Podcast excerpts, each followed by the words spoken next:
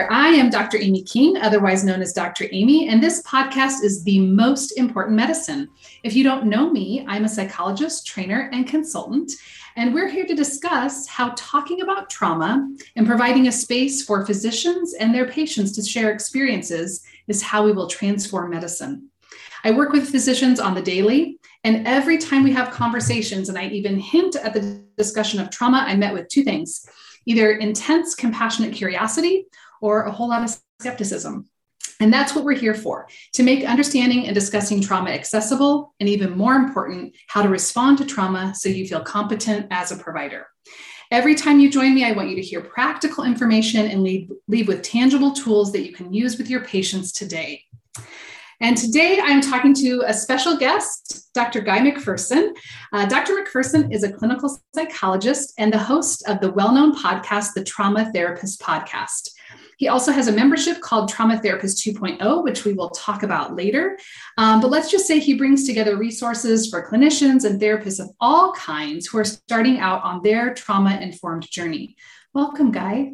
Thank you very much. Um, excited to be here, honored to be here.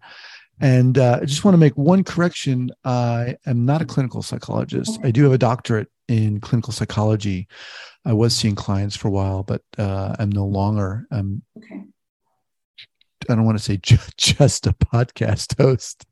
Oh, well, I appreciate the correction. And you're not just a podcast host. I mean, just so much valuable information that's going out there. Really, you're an educator for all now. Yeah, no, I appreciate yeah. that. Yeah.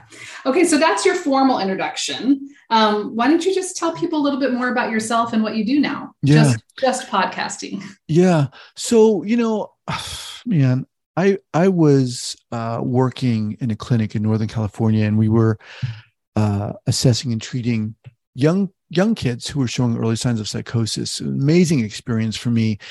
And it was in that uh, setting and that dynamic and position that I really came to see not only how prevalent trauma was and how uh, kind of unnoticed it was going with therapists, mm-hmm. with certainly parents and teachers, but um, how it need the word needed to get out. People mm-hmm. weren't realizing i mean you kind of hinted at it in your in your intro when you said you some you met with skepticism and that just blew me away and you know and that's kind of when i said to myself literally i need to help get mm-hmm. the word i want to help get the word out and i wanted to help inspire and hopefully educate and hopefully inspire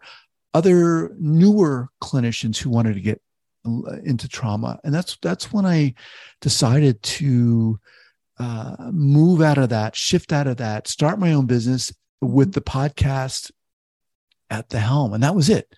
That was the impetus for me for me doing this. And um yeah. That's that's wonderful. And you know um, that's actually how i met you. So i was listening to your podcast um, to a couple of if you haven't had a chance yet to listen to Guy's podcast, it's really incredible. And I'll link to it in the show notes here. But um, really, I was listening to your podcast and you had a little intro for therapists who might want to do their own podcast. And I was like, hey, this guy is speaking to me. So um, I had been really encouraged to do a podcast, um, especially in the area of medicine, and get the word out about what trauma is and what it looks like. So um, let me back up for a minute because you interview just thousands of people. Um, can you start for me with your definition of trauma? right. I knew I had a feeling you were going to ask me about this question. And it's it's a really interesting question because um as you know, a lot of people have a lot of different definitions of it, uh, you know, it, along the spectrum.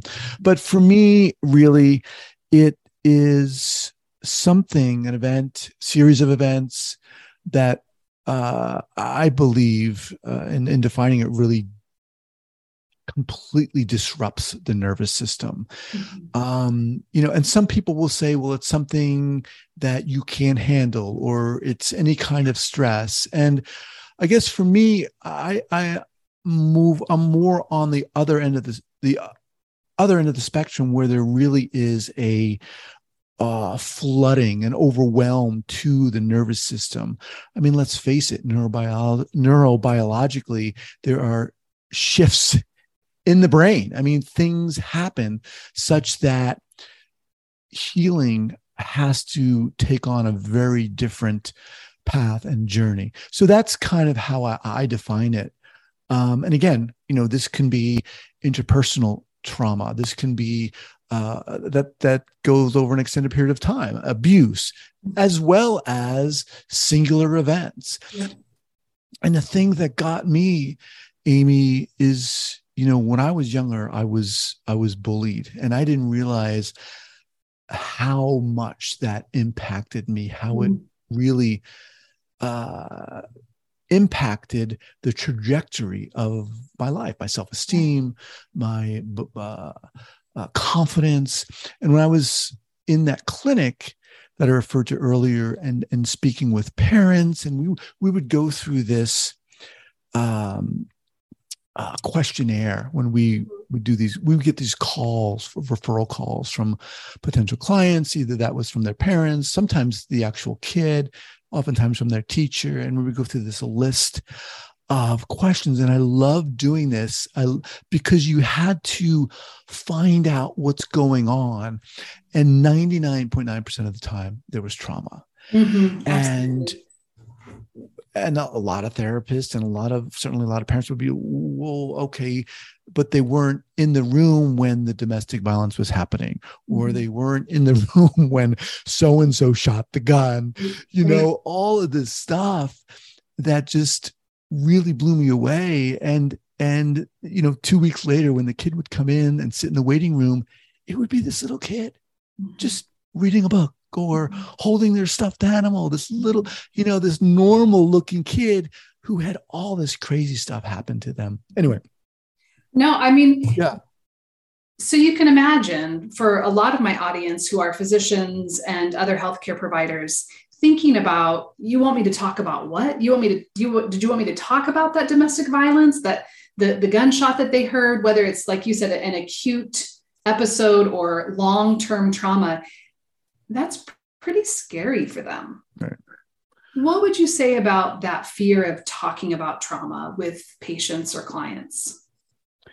Well i think uh, i mean for if i may for me uh, depending on who we're talking to, but uh, a, before the fear, there's almost an ignorance of what trauma is and what trauma could be. And I think it's important to put it out there that what could be traumatizing for one person certainly isn't going to be traumatizing to someone else. Mm-hmm. Um, bullying is a great example. But for a lot of, let's say we're talking to other clinicians here, um, oftentimes fear comes up because for a couple of reasons. One, trauma, let's say interpersonal violence, is so frigging scary. I mean, it it it it I think ignites this uh core in our beings of really how awful mm-hmm. humans mm-hmm. can be. Mm-hmm. And there's no, there's probably nothing more scary than that. I mean, we don't want to talk about who wants to talk about it? Who mm-hmm. wants to talk about this stuff? And I think even for me, when I went into graduate school knowing that I wanted to study this, mm-hmm. I even had a fear my myself of and my fear was of like talking to kids and hearing what they might say, you know, the possible crazy stories that to me just freaked me out. Now, the, the you, other, and you were signing up to do it. And I was signing up to do it. Right. Yeah. yeah. And I was signing up to do it. Now, the there's another thing here, and that is um, the fear of what it brings up in mm-hmm. us yes you know and and can we take that can we sit with that can we not just try to talk it away or therapize it away or treat it away, but really oftentimes do what is most needed in that specific situation, which is to be a witness mm-hmm. to that. Yes. And that requires of that clinician a lot of things, a lot of uh, exploration, a lot of uh, uh, self awareness that, quite frankly, a lot of people don't want to do and haven't done. Mm-hmm. So, for with my audience, right, physicians, healthcare providers, they do get a little overwhelmed, like talking about trauma, because either they're not sure how to respond to the patient in the room, right, who's sharing a story. Let's say the the parents of the child who's being bullied at school, right? And you mentioned that it, it's it's potentially changing this child's entire nervous system, how they feel about the world, how they feel about peers.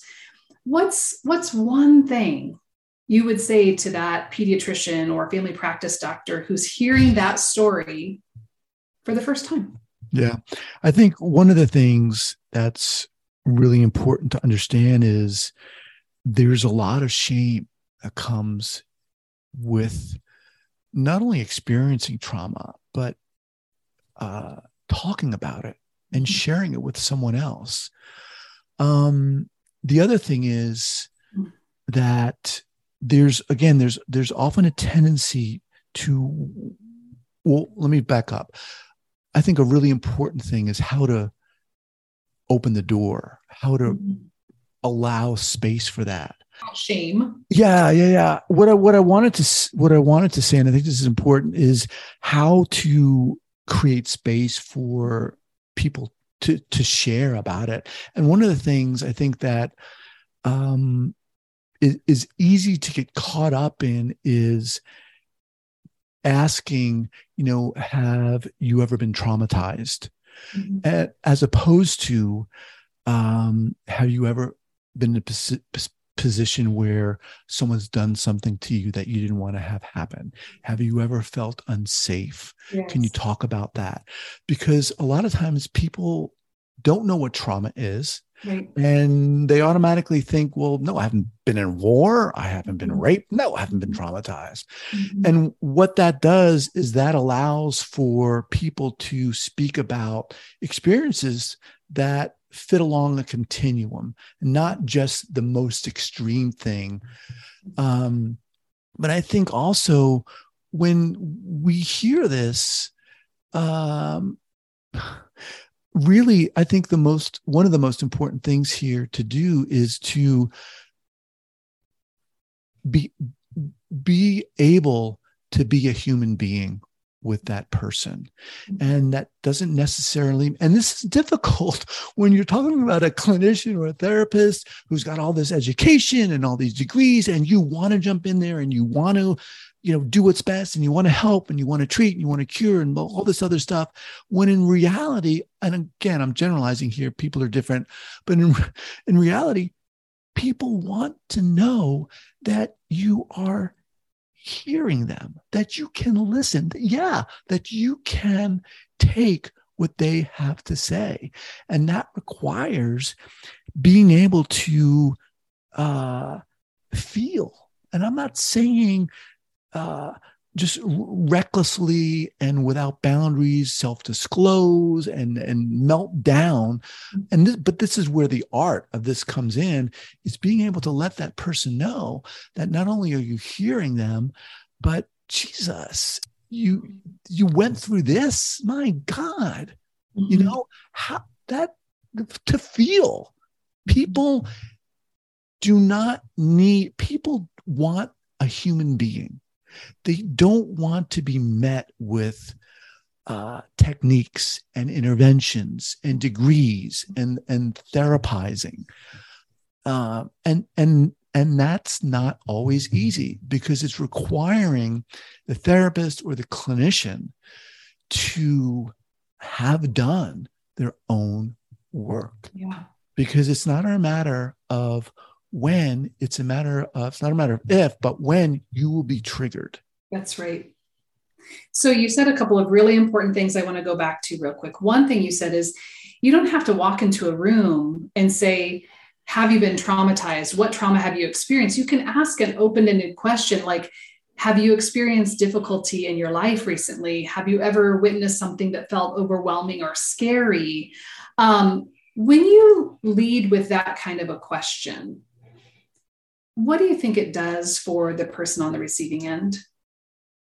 Well, it it gives them the opportunity to uh, interpret broadly.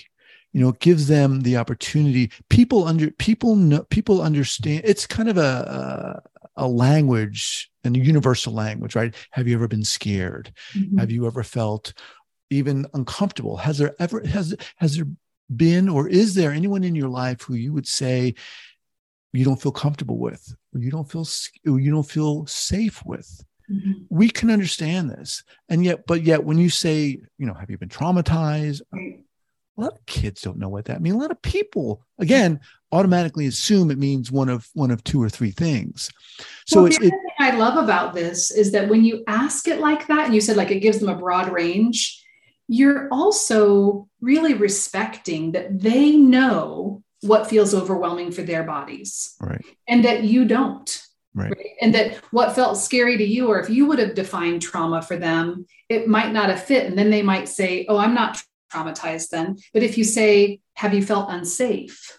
Right. Now you're respecting their ability to know themselves. Right and and again too it also brings the converse take removes takes the conversation away from kind of a clinical conversation to just being interested in what this person's life is mm-hmm. about. Um, I love that. that. That's important. I hope everybody who's listening is hearing that, right? It takes it away from just the clinical, right? Whether you're a physician who's talking to the patient, whether you're a nurse who's taking a history, whether you're an organization, right? People are whole people. Right, right. And people, when people feel comfortable they their nervous system settles down mm. and they're able to not just relax but think more clearly mm-hmm. which is kind of the antithesis of what trauma does yeah um but but you know i'll give you a personal example here a couple months ago i wanted to get back into my own therapy so i reached out to my therapist. Unfortunately she was no longer seeing clients. I was like oh my man. Mm-hmm. so she gave me some referrals. I, I i talked to one person and a really nice person you know? Sure. but they led with these techniques and interventions. And i'm like i don't can't connect with you. Mm-hmm. i don't care i need i need a human being yeah you know and it's it's really interesting because whatever you whatever you are whatever kind of clinician you are most often people get into people get into these helping professions because they want to help they want to uh, most times prevent others from experiencing similar pain right Absolutely. that they've had mm-hmm. But what happens is with that is it it oftentimes turns into uh, utilizing these interventions. Mm-hmm. and and look you get into these fields and you go to school. You get all this training. You have mm-hmm. to. And oftentimes you come out chomping at the bit to use these use all your techniques yeah. Right of course. When in reality it's it's oftentimes not always but oftentimes people who come into your office, mm-hmm. it takes a lot of courage to come into your office. And most times people need to be heard, to be listened to, to be witnessed. Yes, with all you have to have that suitcase of interventions there and knowing when to use them and integrate them that's where the skill comes in mm-hmm. but to be able to to witness um, a, a client, a patient, without rushing to fix or cure or treat is a very powerful uh, exchange. It's a very powerful relationship. Yeah, you know, it's interesting because over and over and over again, what I hear is that one of the best things we can do in that time is listen, just provide a space. And in fact, I was talking to a, a physician um, earlier, and he said, you know, sometimes all the other medicine that I need to do, the, the lab work, the, the blood work, the checking in, I'll just do that. He said, I can do all that in, in uh, online charting, but the, the being with in the in the clinical space just listening is the most important work i do and i i don't think that when you're in school that, that that's what gets taught right? right just the being present and it's it's interesting because you know oftentimes when we talk about listening or being present it's like we say you know just listen mm-hmm. or but but there's so much behind that and and the reason why it's it often is is challenging again because it really invites and i want to even say forces demands of the clinician of the therapist to define for themselves what is helping. Why did they get into this field? To help okay define what that means for you. Define what it means to treat to cure. Um, you know what was it that encourage you to get into this field because it's more than i just want to help. Oftentimes it's i want to somehow rewrite my own past my own trauma. And again that's shining this light of awareness onto uh, the clinician and inviting them to really explore uh, their own biases, their own fears, uh, and their own triggers. Well, and, and you said something else which is perfect because I was going to ask you about finding meaning in this work that can be really hard at times. And, and I love what you said that it, it really allows them to define what it meant for them to enter into the field, right? Whether you're a mental health professional, a physician, a nurse, right? Like you really have to do a, a deep dive.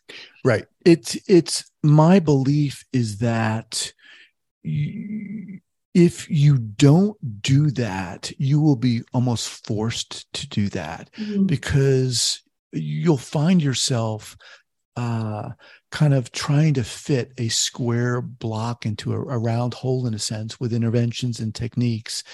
And uh, there's no shortage of interventions and techniques. But when we're in the when we're in the presence of someone nurse doctor whatever who is there with us and listening and being present which means allowing your own stuff to kind of fall away and to to be witness to what's transpiring to hear and to listen to the to person in front of you there's an authenticity that it, it blooms right and and that we when we are talking to someone we're in the presence of someone who's really being authentic excuse me up there we're, we're we can't believe it mm-hmm. we're blown away mm-hmm. you know it's it's you you you're so attracted to it and that to me is something caught in my throat is so so healing in and of itself. So so i'm going to play devil's advocate a little bit right? So what what you're saying and what i absolutely agree with is we have to show up. We have to provide some space. We might have to put other things on the back burner but really you said it, it will almost um, uh, force upon someone to figure out why they do the work that they do. So someone could think about this and say, okay, well, you know what, then I'm out. Um, if I just don't ask the questions that allude to trauma or what's happening, then, then the can of worms just will never get open. I'll continue to practice medicine and we'll go on about our business. What's the risk there? Well, I mean, I think obviously the risk is that um, you'll be able to provide a band-aid you know and you're not the the opportunity to get to the core of what is going on uh, will be lost mm-hmm. um, it's it's kind of akin to you know when someone comes into your office and who's might be addicted to whatever uh, a particular substance and you can help that person uh, maybe manage that substance as opposed to finding out why they're utilizing the substance in the first place. Uh, so I think that that's kind of what's going to happen. And and truth be told, a lot of therapists and a lot of clinicians work on that uh, assumption. You know, they. And the other thing here too is people who have difficulties, who have challenges, will not open up to you. They will mm-hmm. sense that they that you're not going to be able to handle what they what's really going on for them. Mm-hmm. Mm-hmm. You know. That's so important. You know, I, I had this um, supervisor when I was a graduate student, and she said um, that being in a space with someone is like uh, preparing for a picnic. And if you throw out a blanket, but then get out your best crystal and silver and stemware, basically what you're saying to the person is, I'm not ready for you, only on my terms. Right. And I love what you just said. They will sense that. Right. Um, that's that's really profound. Um, so when I listen to your podcast, um, I hear a common theme from you. You kind of alluded to it a little bit ago, and from your guests about sharing stories. Mm. Um, can you say more about this? Well, yeah. I mean, I think there there's something about a story that, for for me, that is very personal, and I think we learn about ourselves through stories. We learn about each other through stories, and it invites us to be who we are if if we're really honest i mean for me this is this is what is is exciting to me about everything we're talking about. It's it's the the willing look everyone you know whether you're a therapist or you're a doctor physician whatever you know we all go to school we all get the uh, education but it's the ability for for that person to communicate themselves. I'm not saying you again have to have to share openly but the ability for us to connect with each other through our own experiences even glimmers and glimpses of those experiences creates a uh, uh, an understanding that we're on this earth together. For you know look inherent in everything we're talking about is a dynamic right there's a therapist clinician dynamic and the patient's kind of down here and part of the work i believe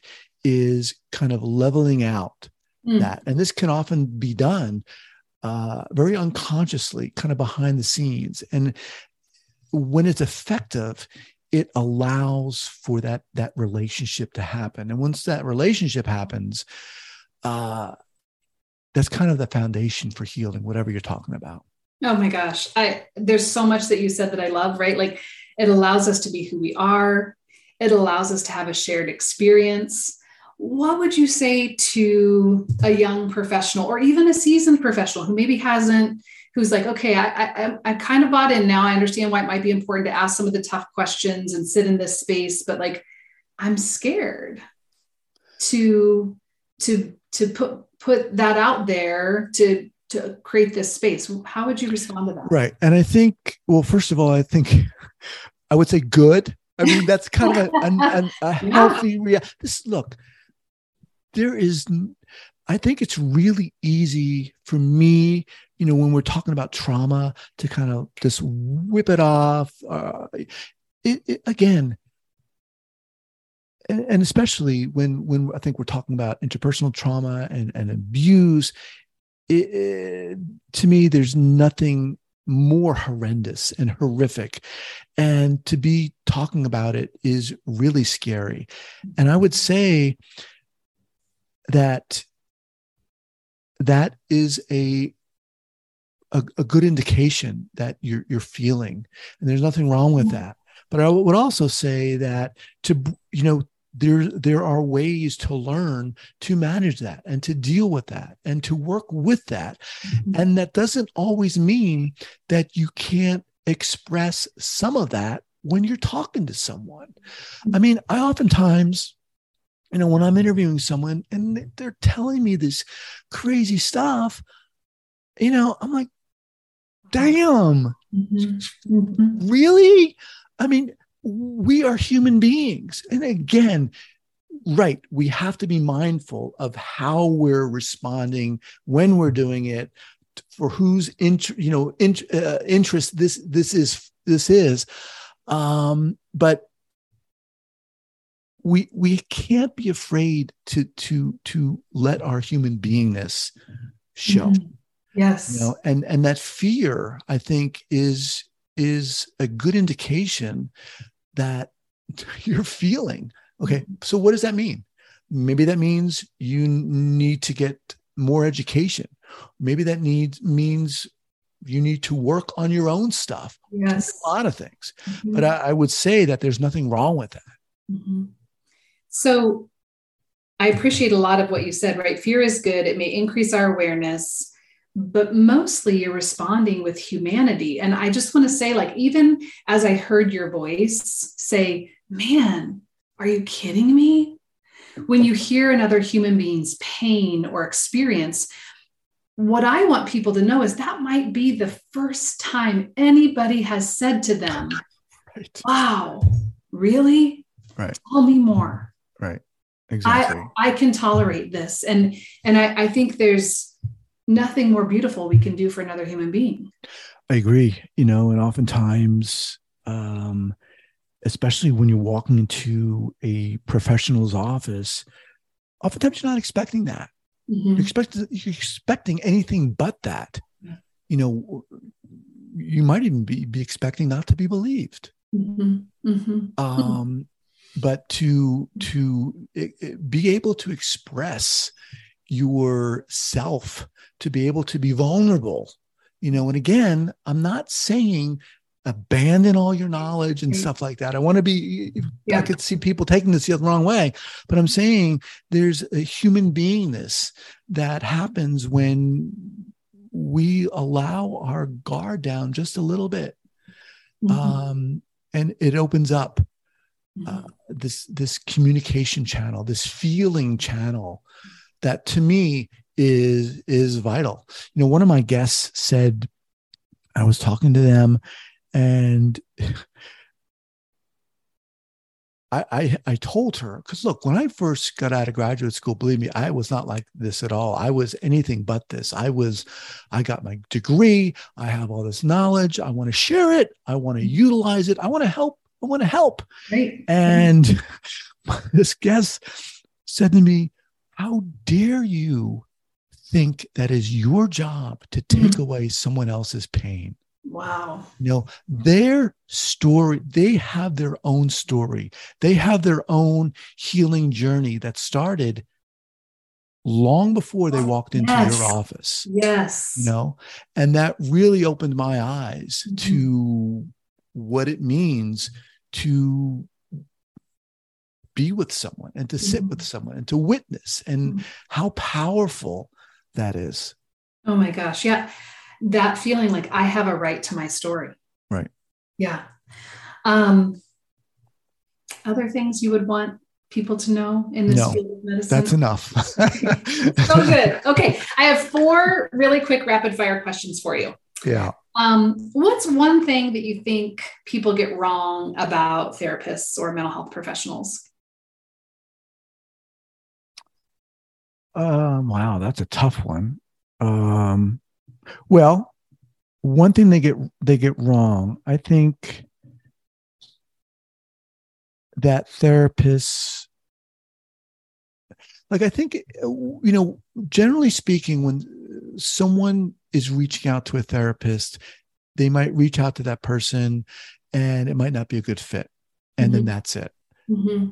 all therapists are different yeah you know and i think that you if you're looking for a therapist there's a good fit for you out there don't stop until you mm. you find it so good yeah so if you're a patient listening or if you're even a, a physician listening who may be seeking out therapy keep finding keep looking until you find your best match definitely because yeah. it's out there Agreed. the person is out there Um, you alluded to this maybe a minute ago, but I want to um, ask again. If you got to go back and tell a young Guy Macpherson um, some professional advice, what would you tell them?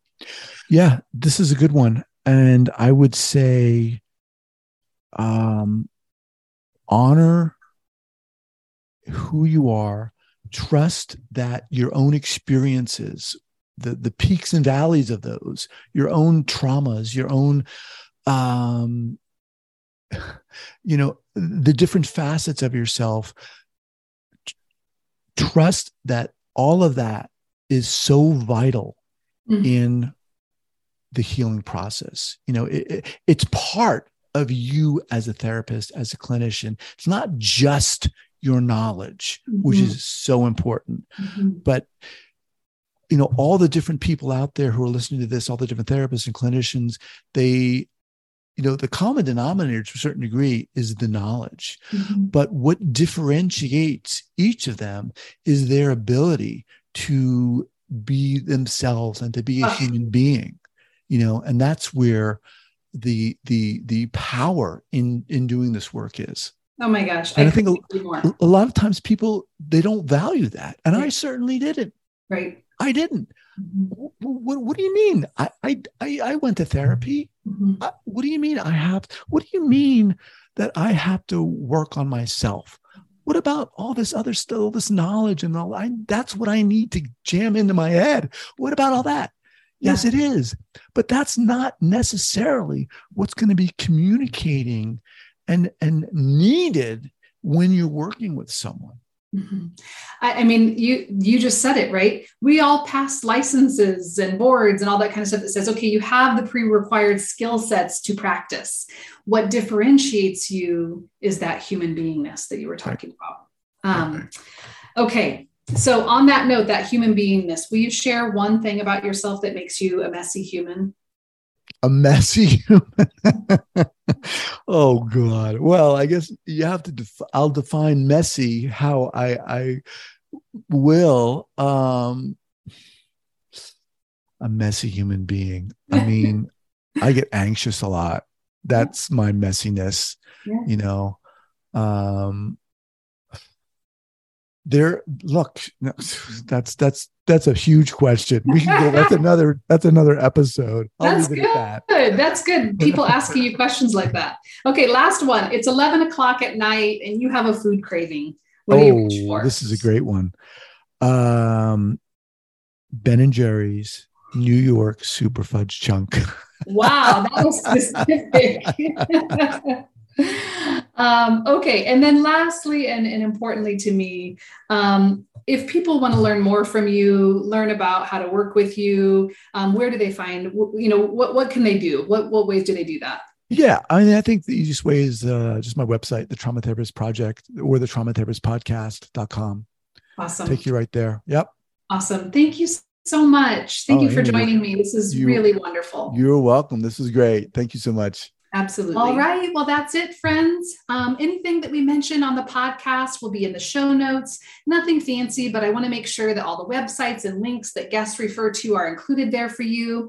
Um, the best thing you can do for yourself is go to my website, www.doctoramyllc, that's doctor spelled out, Amy LLC, and subscribe to my newsletter. It's free, it's for providers, and it's got tons of relatable information to help you transform your practice. And it comes out every week in a newsletter. Also, if you like what you're hearing on this podcast, I invite you to join us in the Provider Lounge. It's a learning collaborative to build resilience in primary care.